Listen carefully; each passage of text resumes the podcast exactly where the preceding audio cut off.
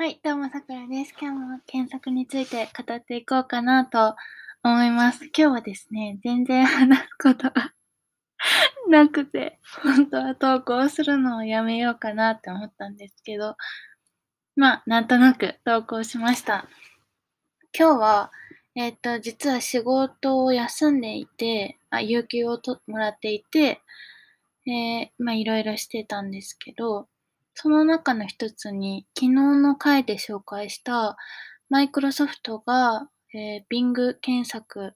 のアルゴリズムを一部オープン化、オープンソース化しているということで、SPTAG の、えっ、ー、と、リポジトリの、を Git クローンしてビルドするところまでやってみようかなと思ってチャレンジしてました。なんですけど私、環境構築めちゃくちゃ苦手で、えー、まだ終わってません。なんか Git クローンして、えっ、ー、と、リ readme.md の方には、まあ、2、3行やれば できるよみたいなこと書いてあるんですけど、自分の環境だとまず CMake がなくて、ブリューインストールしたりだったりとか、CMake 入れたけど、今はなんかしらエラが出ているっていうところで、本当に苦手なんですよね。この環境構築、鬼畜系っていうのが。なので 特に話すネタがないんですよね。で、まあなんかのんびり話そうかなって思うんですけど、私本当にプログラミングの環境構築っていうものが昔から大大大の苦手なんですけれども、なんかそれでその、いくつも本を何週間も止まっちゃったりだとか、もう、すごく、なんかこう、苦い思い出がたくさんありますね。以前もお話したんですけど、検索エンジン自作入門っていう本が何年か前に発売されて、それをやりたいって思ったんですけど、もう何週間経っても環境構築のところができなくて 本当に本当になんもうどれだけ検索してもわからなくて。でもなんかその環境構築って言えばまだスタート地点にも立ってないじゃないですか。あの、なんだろう、マラソンでいうところのなんか、その、まずはエントリーするところでつまずいてるみたいな、な感じで、なんか、そこでつまずいたら実際走るもんも走れないでしょみたいに思っちゃうんですよね。なので、なんか環境構築しては、うわ、自分はダメだって思って、まあ何度も何度も、まあその検索エンジン自作入門に限らずですけど、いろんなそのプログラミングのサイトだったり、本だったり、課題だったりを 恥ずかしながら断念したことがあります。チャレンジするところまではいいんですけどね。で、なんだろうな。まあ今日はなんかこのこのざっくり雑談を話そうかなと思います。まあ全部が検索の話題じゃなくてもいいですしね。まあ最初に SPTAG をちょっと話したし、まあいいか。えー、そんな感じで。そう。えっと、今、技術書店の、えー、執筆中なんですけども、全然執筆、そういえば今日進んでないですね。まずいまずい。えっと、まあ、どんな本を書こうかなって思った時に、検索のテーマの本を書いてみようって一つ思ってたんですね。まずそっちについて話すと、まあ、検索の本でもどんな本がいいんだろうって思って、例えば誰かに検索の魅力とか楽しさを、えー、伝えるような本だったり、あとは検索エンジニアとして自分がこう失敗したことだったり、もっとこういう生き方をすればよかったんじゃないかなって失敗から学んだこととか、あとは本当に Google 検索で面白いギミックとか、そういうのもたくさんあったり、するので、そういうのもいいかなと思ったり。まあ、こんなことを考えてたんですけども、えっ、と、過去に技術書店でどんな検索の本が発売されてるのかっていうのを技術書店1、まあ、技術書店の最初は1って書かれてなかったんですけど、1から、えっ、と、去年の8まで、去年、今年なのかな ?8 まで、最新のものまでざっと見させていただきました。えー、その中で、えっ、ー、と、検索エンジン、えっ、ー、と、図書館情報学と、図書館情報学オタクと学ぶ検索エンジニア入門だったかな。ちょっと入門のところのタイトルがちょっと忘れちゃったんですけど、検索エンジニアについてとっても詳しく書かれた本だったり、あと、ビズリーチさんのエンジニアさんが出してたのかな。えっと、Go 言語で作る検索エンジン自作入門的な本。私もこっち買いましたね。あとは、えっ、ー、と、鳥取団かな？鳥取団だっけあれ？えっ、ー、と、なんか鳥の、あ、なんだっけあれ？えー、土の子団？なんか鳥か土の子かわかんないですけど、土の子団っていう方が書かれてる、誰も知らない、えー、ググり方みたいな。検索エンジンをどうやってうまく使ったらいいかとか、そのググり方をあ教えている本ですね。これは私、現地で あの買いましたね。すぐ見つけて購入しました。っていう本があったりする中で、まあ、検索エンジニアの本とかでもいいかったり、まあ、ぶっちゃけ自分が書きたいなら何の本でもいいかなと思ってたんですけど、うん、なんか、ほん、もともとは自分がその書く時点で備わってる知識の範囲の本を書こうと思ってたんですけど、いろいろこう目次とかも書く上で、なんかもうちょっと自分が知りたかったり、自分が書きたい本なんだから自分が知りたいことを書こうって思って、まあなんかこんなに ペラペラ喋ってますけど、まだ全然出来上がってないんですけど、自分が知りたいことを書こうと思って、今なんか知りつつ書きつつみたいな、自分でもまだ完成形が見えないというか、どんなのになるんだろうって、あの、調べながら楽しく、あの、書いていたりします。ですね。そんな感じです。実は技術書店 めっちゃ噛んじゃった。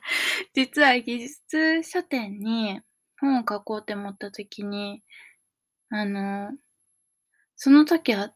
その、スケジュールなんてもの度外視で、本2冊書けたらいいなって思ってたんですよね。で、1個がさっき言った検索にまつわる本で、もう1個が、プログラミングに関する本を書こうと思ってました。えー、どういう本かっていうと、私は、プログラミングを習い、習い始めてからもう、6年？ん？いや、もうちょっとかな。7、えっと、18歳の時に始めたので、えー、7年か。プログラミングをしてから7年になるんですけども、なんか自分ってそのプログラミングの基礎的な部分だったり、プログラミング界隈のことだったり、あとはもう今開発部とかにいるので、エンジニアさんがどのようにして実際働いてるのかっていう知識はあるんですけど、正直言うと自分にはコードを書く技術とか、才能とかっていうのが全然ないなと思っていて、で、いわゆるなんだろうな、全く知らない、本当に初心者の人と、もう仕事として働かれている、いわゆるまあ、上級者ではないで、上級者って言い方が正しいかわかんないんですけど、その、白と黒の間でいうグレーみたいな色。えっと、働いてる人が ブラックって言ってるわけじゃなくて、これは比喩が間違ったな。えっ、と、でもなんかその、グラデーションの中にいると、絶対自分は中間にいるって思ってるんですよ。で、なんか、ま、何が伝えたかったかっていうと、なんかその背景とかも踏まえて、なんか自分ってえっと、プログラミングがほんとに色々試したんですけど、できなくて、分からなくて、で、こんなにも試して苦手だったか、できないってことは多分、ほんとに多分日本でも5番目ぐらいに私、プラグラミングのできなさを分かってる人間だと自負してるんですよね。ここまでプログラミングができないとか分からない人間がいるんだなと自分でも 思ってます、悲しいことに。で、その、自分が今ってそのプログラミングに興味ある人たちがたくさんいらっしゃってそういう中でエンジニアになりたいっていう方もいらっしゃると思いますし、そういう方をこう教育していく方もたくさんいらっしゃると思うんですけど、なんかその、プログラミングができないっていうか、これはもう一般的な物事に共通して言える言えると思うんですけど、何かをできない人の気持ちっていうのは、もう何かをできる人にとってはその気持ちは忘れてしまったり、分からなくなってしまうものなので、なんかそこの感情とか思ってる部分を丁寧に言語化してこう、伝えることで、なんか自分と似たような感覚とか感情を持ってる人の何かの参考になればいいなっていう風に思ったんですよね。それはもう、検索の本みたく自分が知りたいことを書くというよりかは、本当に誰かに向けてその対象者の人たちに向けて書くっていうのを、あの、考えていたりしました。まあ、そんなことより早く本書けっていう話ですよね。なのでそれはマジでその通りで、あの、本を先に書かな書かねばと 思ってます。なので、検索の本をまず一冊書き終えてからそういうことを考えようっていう風に思いました。そうなんですよね。なんか、技術、その、技術力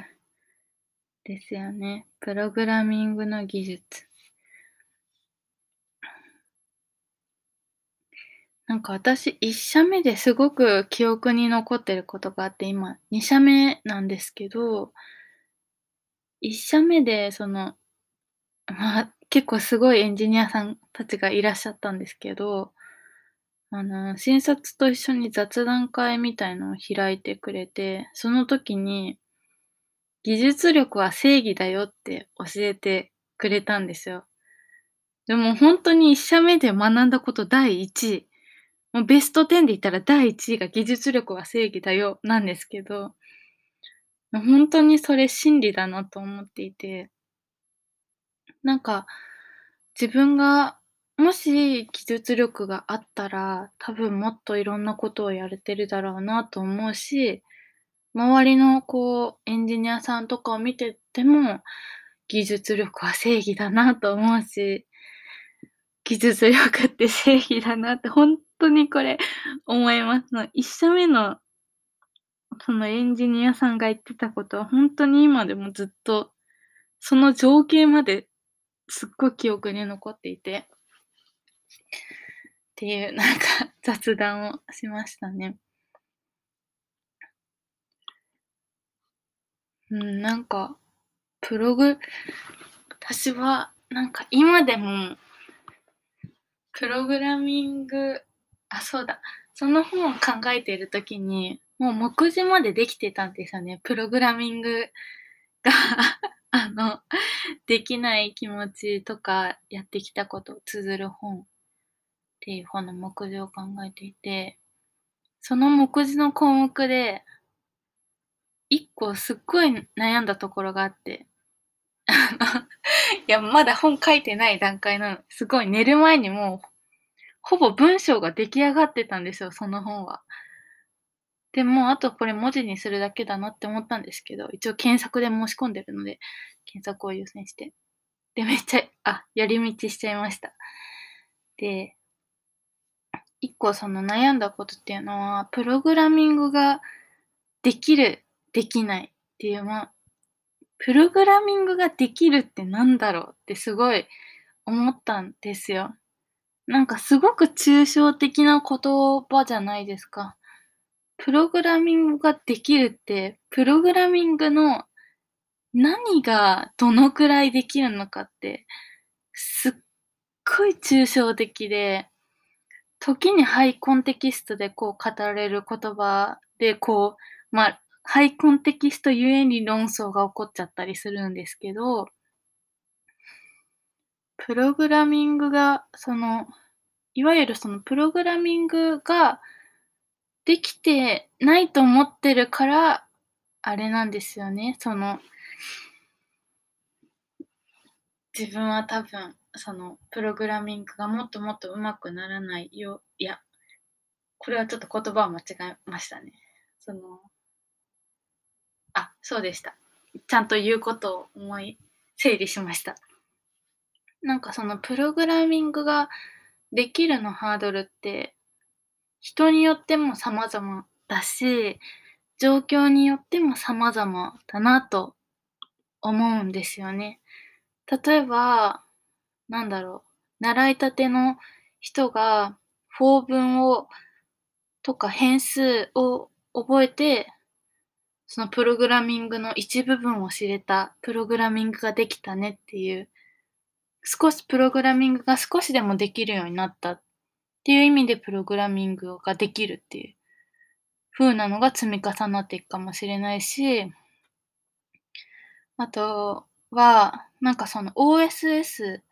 に貢献できるほどの技術力を持ってる人がプログラミングできるっていうかもしれないし、例えばその GitHub でのリポジトリがスター何個以上だったりとか、なんだろうな。なんかその、あとは逆張りですね。私はこれはすごくすごく自分が気にしてることなんですけど、